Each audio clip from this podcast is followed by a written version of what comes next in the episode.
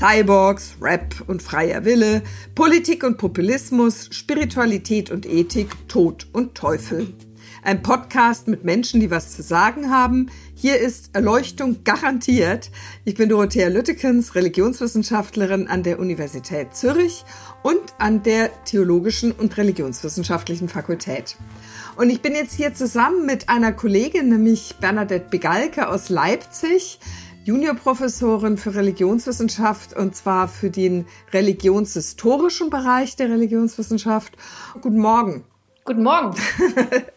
Wir beide kennen uns ja aus einem deiner Forschungsbereiche und Schwerpunkte, der auch meiner ist, Religion und Medizin. Und das überschneidet sich, glaube ich, auch heute schon so ein bisschen mit diesem Thema Fasten. Aber bei dir geht's auch um Esoterikforschung, neue religiöse Bewegungen und, und dann sind wir auch schon wieder eigentlich beim Thema von heute Körpergeschichte. Ich fand das spannend. Ich glaube, damit bist du eine der wenigen Religionswissenschaftlerinnen, die das so explizit als ihr Forschungsthema angeben. Oder?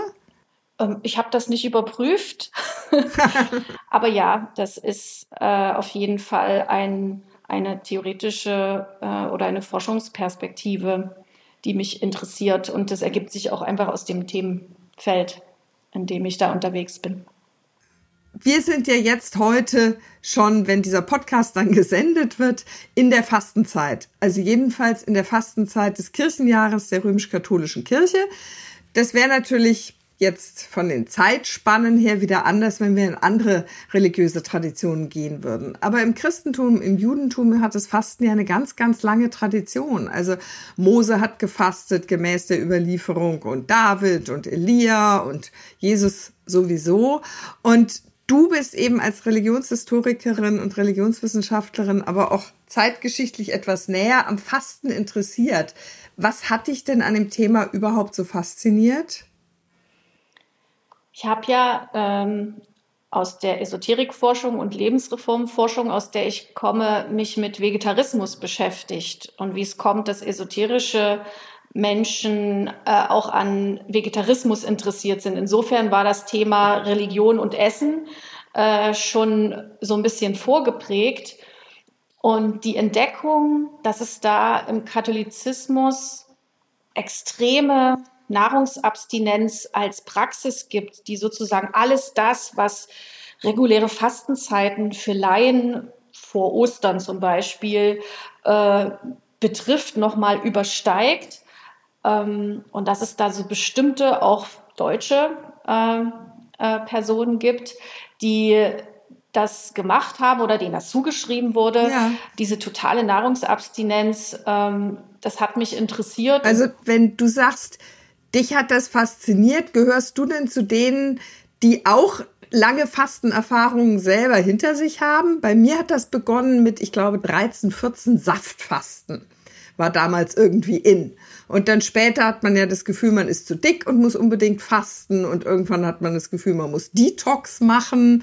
Ähm, also das ist nicht aus deiner eigenen sozusagen Faszination davon entstanden, sondern weil du es religionsgeschichtlich so spannend findest. Genau, Weder bin ich Vegetarierin, das hab, wurde ich auch immer gefragt, als ich zum Vegetarismus und zur Theosophie geforscht ja. habe, noch habe ich jemals irgendeine Diät gemacht ähm, oder äh, dieses Heilfasten. Ich habe immer Kekse in der Schublade. Äh, ich muss auch manchmal, wenn ich die Quellen lese, die Kekse rausholen, um mich zu beruhigen. es, ist, es ist schon schräges Zeug. Und nee, das interessiert mich rein religionsgeschichtlich. Ich habe da selber ähm, keine Erfahrung oder auch keine Selbstexperimente Gut, gemacht. Muss man ja auch nicht. Das wäre ja schlimm, wenn wir mit allen Dingen selber Experimente machen müssten, zu denen wir forschen. Wenn du so vom römisch-katholischen Normalfasten ausgehst. Vielleicht kannst du so denen, die uns zuhören und die jetzt selber nicht in der Tradition stehen, kurz sagen, was wäre denn so der Standard? Also, ich bin äh, erzogen worden, tatsächlich katholisch. äh, in Ostdeutschland noch in den 80ern als Kind und dann auch in den 90ern, 2000ern. Und damals für uns Kinder hieß Fasten, glaube ich, nicht mehr das klassische Verzichten auf bestimmte Nahrungsmittel, Fleisch oder tatsächlich ganze Vollfastentage in dieser Woche vor Ostern, ähm, sondern Fasten wurde schon in der Religionspädagogik damals äh, als ein Verzicht auf etwas, was man gerne mag, ähm, gerahmt und wir haben dann zum Beispiel Süßigkeiten gefastet und das in so Gläsern gesammelt und das dann erst äh, dann zum Osterfest alles das, was angefallen war, gegessen. Oder wir haben äh, das Taschengeld, was wir zugesteckt bekommen haben, in so kleinen Pappsparbüchsen geworfen und das dann für die große Spendenaktion der Caritas dann mhm. zu Ostern ähm, als unseren kleinen Beitrag gespendet. Also das mhm. war schon in, in Fasten im 20. Jahrhundert, was diesen Grundgedanken transportieren wollte, aber nicht mehr einherging mit dem klassischen Verzicht auf bestimmte Nahrungsmittel. Und so das Klassische wäre eben Fasten am Freitag, Karfreitag kein Fleisch essen, sondern Fisch. Aber in der Fastenzeit heißt es traditionellerweise kein Fleisch essen. Genau. Ich glaube auch äh, dann Verzicht auf Alkohol. Aber da bin ich mir nicht so sicher, weil meine mein Forschungsfeld ist ja sozusagen nicht die Entwicklung des Laienfastens durch die Jahrhunderte, sondern dieses, dieses Phänomen, dieses, dieser radikalen Nahrungsabstinenz und wie das funktioniert hat, äh, dann im 19., 20. Jahrhundert, was natürlich irritiert hat. Ja, ja in das vielerlei kann ich sehr Hinsicht. Gut. Ja, hast du so ein Beispiel von einer Person, die das sehr radikal betrieben hat? Das wäre Therese Neumann aus Connersreuth. Die dürfte einigen ein Begriff sein. Da ist auch gerade ein Kanonisierungsprozess in Rom in Gang. Nicht, weil sie äh, nahrungsabstinent war, sondern weil sie auch äh, Passionsvisionen hatte äh, und als stigmatisiert galt, aber auch eben als nahrungsabstinent lebend.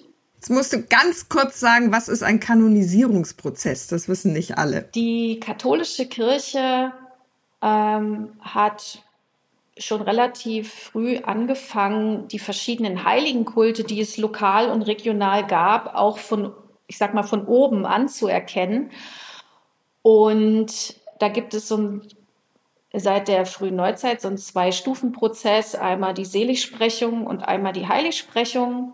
Und dafür müssen diese Personen ein Leben geführt haben oder Berichte existieren, dass sie äh, ein tugendhaftes Leben geführt haben, und äh, noch einige andere Kriterien. Und wenn diese erfüllt scheinen, dann wird die erste Stufe der Anerkennung, die Seligsprechung, stattfinden. Ähm, dazu müssen auch zum Beispiel nach dem Tod Wunder passiert sein. Und die zweite Stufe wäre die Heiligsprechung. Und in dem Prozess ist Therese gerade, aber nicht, weil sie gefastet hat. Und genau. wenn du aber sagst, sie hat auch extrem gefastet, wie hat das denn ausgesehen? Ja, das ist, das ist so ein äh, diffuser Bereich zwischen ich kann nicht essen, ich möchte nicht essen oder ich muss nicht mehr essen. Das muss ich äh, vielleicht kurz erklären. Es gibt so ein, es gibt so einen Typus, alles Frauen im äh, 18., 19., auch 20. Jahrhundert, die oft bettlägerig sind. Vorher sind Unfälle passiert, ähm, also wo sozusagen eine Immobilität einhergeht mit zum Beispiel Schluckbeschwerden, Rückenprobleme äh, und die dann diese religiösen Sonderbegabungen entwickeln, wie Stigmatisierung oder äh, Levitation, das heißt Fliegen, ähm, sich in, in bestimmten religiösen Zuständen äh, abzuheben von der Erde, ähm, Visionen zu haben von Jesus. Das ist ja spannend. Erstens finde ich spannend, dass du sagst, es sind vor allem Frauen oder alles Frauen sogar,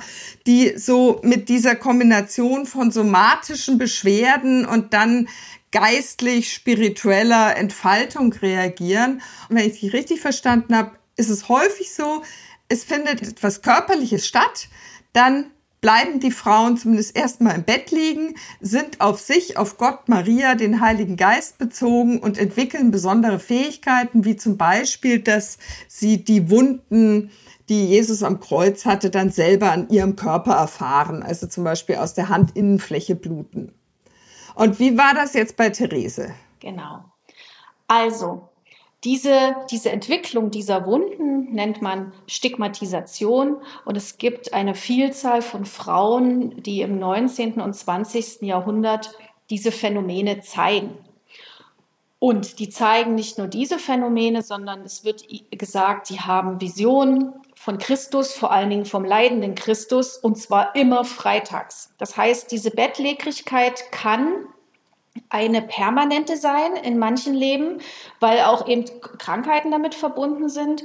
Oder diese Bettlägerigkeit ist eine, die drei Tage die Woche stattfindet, Donnerstag, Freitag, Samstag, und die mit diesen Stigmatisationen verbunden ist, weil dann äh, Visionen stattfinden, die, die, die Wunden bluten und Leute an diesem Bett sitzen und Zeuge werden, wie jemand den leidenden Christus verkörpert. Und damit verbunden ist diese Nahrungslosigkeit. Die ist natürlich äh, erstmal etwas, was nicht so sichtbar ist wie Stigmatisation. Ja, dass man sagen kann, das ist irgendwie was Sekundäres, äh, aber die ist ganz oft verwoben in diesen, in diesen heiligen Geschichten. Und ein Beispiel wäre jetzt die Resel von Connersreuth, wie sie genannt wird. Das ist, die hieß Therese Neumann, die hat in Connersreuth gewohnt, in Bayern und ist bekannt geworden so ab den 1920er Jahren, auch öffentlich bekannt für diese Phänomene. Und mit ihrer Geschichte ist auch ganz zentral diese Nahrungslosigkeit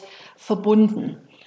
Und jetzt ist die Frage zwischen nicht essen können, nicht essen wollen, nicht mehr essen müssen und da sind verschiedene Geschichten überliefert, die die Zeugen damals oder ihre, ihre Fans, ihre Anhänger sich dann erzählen. Unter anderem so eine Anekdote von 1937, wo sie mit einem Pfarrer äh, und anderen Personen auf Reisen ist und in ein Gasthaus einkehrt und dann der Pfarrer so augenzwinkert sagt, na Resel, setz dich doch, magst du nichts essen? Und dann schmunzelt sie so zurück und sagt, ja, wer nicht arbeitet, soll auch nicht essen und fügt dann hinzu, äh, mir langt der Heiland. Und das wäre jetzt so eine Variante von, ich muss nicht mehr essen, ich bin darüber hinweg, bis auf den Leib Christi brauche ich das alles nicht. Und diese Kombi aus äh, Stigmatisation, Nahrungslosigkeit, Visionen von Christus, vor allen Dingen dem leidenden Christus, ne, das ist so eine Passionsfrömmigkeit, die macht sie natürlich zu einer besonderen Person. Sie steht im Ruf der Heiligkeit. Man schreibt ihr das zu. Und wenn die all diese tollen Fähigkeiten hat, hat sie nicht vielleicht auch spezielles Wissen äh, mhm. von Gott, von der himmlischen Welt. Und sie wird natürlich auch aufgesucht für ganz klassisch Lebensberatung. Leute kommen zu ihr und fragen sie Dinge, weil wenn sie so ein, quasi so eine spezielle Beziehung zu Gott, zu Jesus hat, kann sie nicht auch beratend tätig sein, mhm. Dinge wissen, äh, einem Hinweise für das Leben geben, ob das jetzt nur Pfarrer sind oder ganz einfache Leute. Ja, hast du irgendeine Fantasie, warum das gerade Frauen sind? Ist ja nicht so naheliegend auf den ersten Blick, dass Frauen sich so stark mit Jesus, also als Mann identifizieren und nicht eher zum Beispiel mit Maria. Und Frauen dann auch so eine Position einnehmen. Also das ist ja, wenn sie als Beraterin genommen wird, also als geistige Beraterin, das ist jetzt in einem sehr patriarchalen System erstmal auf den ersten Blick irgendwie ungewöhnlich. Ja, ja und nein. Also es gibt äh, ältere Heiligengeschichten aus dem Mittelalter, wo das so ein bisschen angelegt ist. Ähm, ähm, eine, eine berühmte Medievistin, Caroline Walker Bynum, hat dazu geforscht und die hat auch zu diesem Konnex geforscht, äh, Religion und Essen oder eben Nahrungsverweigerung. Und die hat die These aufgestellt, dass weil man eben nicht Priester werden konnte, nicht studiert, kein theologischer Spezialist ist, haben manche Frauen, vor allem klösterliche Frauen oder Frauen, die eine, das nennt man so wie Begin zum Beispiel, die mhm. so klösterlich gelebt haben, aber auch irgendwie halb in der Welt, die haben diese Praktiken genutzt, um sich eine religiöse Autorität zu geben, grob gesprochen. Das heißt, etwas körperlich auszudrücken durch besondere körperliche Begabung ist auch ein Weg, in diesen Ruch der Heiligkeit zu kommen oder eine religiöse Autorität zu haben. Und Beinen sagt auch, Frauen waren für die Essenszubereitung zuständig. Frauen waren diejenigen, die eher körperlich gelitten haben. Frauen sind die idealen Menschen, die Christus nachfolgen können. Sie sind ihm noch näher, als es die Männer sind über diese, mhm. dieses Leiden, über die Körperlichkeit ihres Seins. Und diese, diese Phänomene wurden in diesen heiligen Geschichten überliefert und das geht dann durch die frühe Neuzeit bis in die Neuzeit hinein und die werden sozusagen wieder aufgerufen, wieder abgerufen äh, im 19. Jahrhundert. Und auch da ist es ja noch nicht anders. Es gibt ja keine berühmten Theologinnen in der Zeit, sondern das bleiben weiterhin Merkmale von Heiligkeit, die mit Weiblichkeit assoziiert werden. Es gibt dann berühmte Geschichten, Teresa von Avila. Es gibt, also die, die zum Beispiel Levitationen hatte oder dieses Fliegen. Also Levitation des dieses, Fliegen sozusagen. Das Fliegen genau. Mhm. Oder welche, die so Hunger, als Hungerkünstlerinnen galten, weil sie nichts mehr gegessen haben. Lidwina von Schiedam, die, da war dann im Mittelalter noch. Und diese Geschichten kennen Katholiken. Das ist etwas, das gehört zum Haushalt. Das ist ein Repertoire, was, was, äh, das sind die Heldengeschichten ja, die Heldinnen. Die Heldinnengeschichten. Heldinnengeschichten, genau. genau. Ja. Und, ähm, und das, was man noch dazu sagen muss, ist, dass im Zuge der Spaltung Europas in Protestanten und Katholiken in diesem konfessionellen Zeitalter sich auch so ein bisschen die Vorstellung davon ändern, was so ein Heiliger eigentlich können muss. Und neben den klassischen körperlichen Sachen und der Tugend kommen Sachen dazu wie Wohltätigkeit. Mhm. Ein, ein moral, guter moralischer Mensch, ein gutes moralisches Leben zu führen. Und das heißt, der Katalog dessen, was ein heiliggemäßes Leben ist, wird breiter und verdrängt so ein Stückchen diese körperlichen Wundersachen. Wobei offensichtlich ja im 19. Jahrhundert die dann wieder genau. eine große Rolle spielen. Und da muss man nochmal trennen zwischen die Heiligkeitsmodelle, die die Kirche idealerweise gerne hätte, ja. und die Heiligkeitsmodelle von unten, also äh, bottom-up, die nach wie vor existieren, was die Leute toll finden.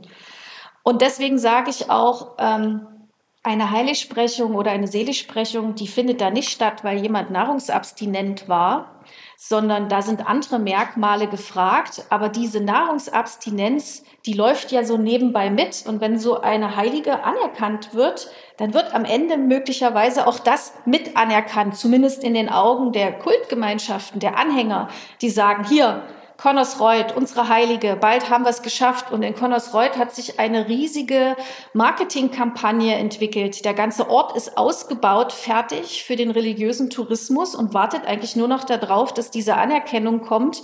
Äh, Markus Söder fährt dahin, um Wahlwerbung zu machen. Das ist wirklich richtig weit an der, an der äh, Richtung tschechische Grenze. Das ist, man könnte sagen, Peripherie. Aber der Ort ist symbolisch wichtig genug, dass dort ein evangelischer Politiker in einem hochkatholischen Ort Wahlwerbung macht. Ja, also der, der ist ein Punkt auf der Landkarte des bayerischen Katholizismus. Und wenn du sagst, die Leute waren damals so fasziniert von diesem Extremfasten, wenn, also sie hat ja nicht nur drei Tage gefastet, oder? Nein, jahrelang wird ihr nachgesagt. Also sie hat gesagt, und die Leute haben das auch geglaubt, sie hat jahrelang nichts gegessen, abgesehen von dieser Oblate, die ja. beim Abendmahl vom Priester verabreicht ja, wird. Ja, manchmal, glaube ich, ein bisschen Wasser getrunken und natürlich kommen dann die Ärzte und wollen den Betrug nachweisen. Dann gibt's so überwachende äh, Wochen, wo sie dann äh, bis hin zu ihrem Stuhlgang überwacht wird. Oh. Äh, das sind aber dann sozusagen die Versuche, den, entweder den Betrug nachzuweisen oder das Wunder zu rationalisieren und zu sagen, wir haben Zeugen, sie hat nichts gegessen und so weiter und so fort. Ne? Also da wachen dann auch Leute an ihrem Bett und äh, versuchen, dem, dem wissenschaftlich Herr zu werden mit all dem, was Ärzten zur Verfügung mhm. steht an Methoden. Der, die Familie hat sich aber immer gewehrt, sie in ein Krankenhaus zu geben, dass es immer die Geschichte ist, Irgendwann stellt der Bischof fest oder andere äh, religiöse oder nicht religiöse Autoritäten, die Person muss ins Krankenhaus und an einem anderen Ort überwacht werden, wo nicht die Familie da ist, die möglicherweise einen Betrug deckt. Und ganz oft ist der Punkt, dass die Familie das dann verweigert, so auch mhm. im Falle von Therese Neumann. Äh, und solche Überwachung oder ähm, ähm, Langzeituntersuchungen dann vor Ort stattfinden. Mit all dem, was wir uns da vorstellen können, was da passiert auf der Bühne und hinter der Bühne und naja. Das heißt, es ist nie restlos geklärt worden. Nein. Aber das ist ja auch zum Beispiel für mich als Religionswissenschaftlerin nicht meine Aufgabe, eine weitere Position zu beziehen, sondern ich finde es interessant, dass diese älteren Heiligkeitsmerkmale virulent sind, dass die die Leute beschäftigen und das in einem bestimmten katholischen Milieu, sag ich mal. Ne, der Katholizismus ist vielfältig und in diesem Milieu sind diese Kultgemeinschaften für einen langen Zeitraum sehr wichtig, weil die Idee war, die Welt säkularisiert sich, der Darwinismus ist in der Welt, der Kommunismus ist in der Welt. Was soll nur noch aus dieser Welt werden? Und diese, diese hochfrommen Milieus, die man vielleicht als antimodern oder als ähm, ja, konservativ bezeichnen könnte, die spielen jetzt diese Trumpfkarte, wenn man es ein bisschen flapsig sagen will. Die sagen, Gott wirkt in dieser Welt und er wirkt auch körperliche Wunder. Schaut nur hin. Und die Welt ist in einem schlechten Zustand und diese Frauen leisten Sühne für alle, für die Sünden aller. Da wird es dann auch theologisch und da kommen dann auch die Beichtväter ins Spiel, die mhm. diesen Frauen zur Seite stehen. Und wenn man so will, dieses katholische diese katholische Rahmung mit ihnen kultivieren. Denn dass das so gedeutet wird, ist ja auch etwas, was nicht einfach aus den Frauen kommt, sondern das ist ja so ein Kommunikationsprozess mit all den Leuten, die an diesen Betten stehen und das mit denen einüben. Und oft sind dies eben die Beichtväter, die da eine zentrale Rolle spielen. Was üben die mit denen ein? Wie muss ich mir das konkret vorstellen? Therese liegt zumindest phasenweise im Bett, die muss ja auch immer schwächer geworden sein. Oder? So, nebenbei also, gesagt. Also die Fotografien, und das passiert, wenn das dann ins 20. Jahrhundert geht, die Fotografien von Therese Neumann zeigen sie eigentlich immer als eine wohlgenährte Frau mit rosigen Wangen. Es gibt, Aha, auch, es gibt auch andere, äh, die extrem abgemagert aussehen, wo die Knochen so rauskommen, aber äh, Therese Neumann wird visualisiert in den Fotografien 20er, 30er bis in die 60er hinein. Ich glaube, die stirbt, glaube ich, Anfang der 60er. Ist die eine rosig-wangige Frau, nicht abgemagert. Und was eigentlich die Pfarrer oder die, die Seelsorger äh, herantragen an, in vielen Fällen, ist dieses jetzt bist du hier schon bettlägerig und sowieso multiple krank. Jetzt machen wir dich zu einem Sühneopfer für alle. Du leidest, aber nicht sinnlos. Du leidest für alle, für einen guten Zweck, für ein Heilsgeschehen, für eine größere Sache. Und leide bitte duldsam. Denn dieses duldsame Leiden ist ein weiterer Wert, eine ähm, Tugend, die dir zugutekommt, als im Ruf der Heiligkeit stehende, sage ich jetzt auch mal flapsig, es ist natürlich komplizierter. Äh, also das heißt, äh, es geht um das Leiden und wie man das Leiden erträgt. Das verstehe ich. Das heißt, sie, also jetzt im Fall nochmal zu Therese, sie liegt phasenweise im Bett. Äh, sie leidet duldsam. Also man, man sagt, sie ist auch krank. Also sie ist nicht krank weil sie nicht isst oder sie ist auch nicht magersüchtig, also sie ist nicht psychisch krank, sondern sie isst nicht, weil sie es nicht braucht. Aber in diesem körperlichen Leiden plus dieser Heiligkeit des Nicht-Essens müssen und Gott sehr nah sein, ist sie ein Vorbild, aber ist jemand, zu dem man wie hinpilgert. Also da kommen dann Laien und bitten sie um Rat oder wird gemeinsam gebetet. Alles. Fangen die Laien dann auch an, auf, also fangen die auch an zu fasten? Nein. Also alles, es findet alles statt. Das ist wie ein Pilgerzentrum. Connersreuth ist wie ein Pilgerzentrum mhm. und da kommen die Leute mit unterschiedlichsten Anliegen. Äh, die, die um Rat fragen, die, die einfach schauen wollen. Das ist natürlich auch Voyeurismus. Neugierde, das ist nicht nur frommes Schauen, das ist auch diese Frau, ich will die sehen. Dann, dann klauen ja. die dir die, die blutigen Taschentücher wie so eine Berührungsreliquie, weil äh, wenn das hier alles wahr ist, dann habe ich ja, ne, sozusagen ein Originalstück in der Hand. Also blutige Taschentücher von den ja. Wunden, die sie an den Händen ja. hatte. Das sind sozusagen die Kreuz, da wo Jesus die Nägel eingeschlagen wurden, da blutet jetzt genau. Therese. Ja, und das ist ihr Leiden dann auch? Wird das als Leiden bezeichnet? Ja, genau. Und das wird natürlich mit den Seelsorgern gemeinsam auch eben als ein stellvertretendes Leiden für Christi, mit Christi, für andere. Ne, das sind dann diese ganzen religiösen Deutungen. Ähm, und das ist, das ist das Prominente, Sichtbare. Aber diese Nahrungsabstinenz, die läuft da immer mit. Also bis hin zu Verwandten von ihr, die skeptisch sind und dann ähm, Geschichten erzählen von, das ist Betrug, da steht ein Pichelsteiner Eintopf im Schrank, ich habe gesehen, wie sie aus dieser Suppe gelöffelt hat, dann wird dieses Familienmitglied aus der Familie ausgeschlossen, weil das sozusagen diese ganze Rahmengeschichte und die, die Ehre ihrer Familienangehörigen, die ganz berühmt ist, verletzt. Äh, aber das sind ganz typische Entwicklungen, ne? dass selbst im engsten Kreis auch Skeptiker oder Gegner dieses Kultes dann sind, die auch Dinge versuchen, um diesen Ruf zu schädigen. Mhm. Ähm, die Ärzte, die kommen, wie gesagt, und, und sie untersuchen. Aber in anderen Geschichten sind zum Beispiel auch fromme Ärzte, die durch so eine Freitagspassion quasi konvertieren und ihr, ihren skeptischen Blick in einen Ich glaube Blick verändern, weil sie sagen, es ist nicht anders erklärbar. Es handelt sich um eine ganz besondere Person. Es ist ein total hybrides, äh, chaotisches Geschehen, was an diesen, an diesen Betten dieser Frauen stattfindet je nachdem, in welchem Jahrzehnt man schaut, ne, geht man jetzt zurück ins 19. Jahrhundert, in die Zeit der Kulturkämpfe, wo diese Spannungen bestehen zwischen den Deutschen und den Katholiken, weil man denen unterstellt, ja, der Papst regiert die, die können keine guten Staatsbürger oder Untertanen sein, sagen wir es mal so, Untertanen. Äh, was sind denn das für, für Katholiken? Und dann fangen die an mit diesen Wallfahrten, mit diesen Marienerscheinungen. Da sind diese Nahrungsabstinenten, diese Stigmatisierten. Ne? Das ist auch ein Mittel, um Katholiken abzuwerten in dieser Zeit äh, für ihre Wundersucht, für ihren Wunderglauben. Ne? Mhm. Ne? die sind nicht aufgeklärt, die werden niemals aufgeklärt sein. Das waren so ganz, wie soll ich sagen, so, so, so ein Antikatholizismus, der sich über Jahrzehnte hinzog. Der aber ja dadurch sozusagen Nahrung erhalten hat, also durch diese Phänomene, die ja eher extrem sind. Ja, natürlich. Ja. Aber gleichzeitig auch die Reaktion der Katholiken, ja, Gott wirkt in dieser Welt seine Wunder. Schaut her. Ne? Also wo die auch enger zusammenrücken, wo dieses katholische Milieu zu bestimmten Zeiten relativ starke Grenzen auch hat. Mhm. Ja? Ich will nicht sagen, dass alle so waren. Es gab auch unter den Katholiken viele, die sich geschämt haben und dachten, oh nein, so ein Humbug, wie sieht das jetzt wieder aus?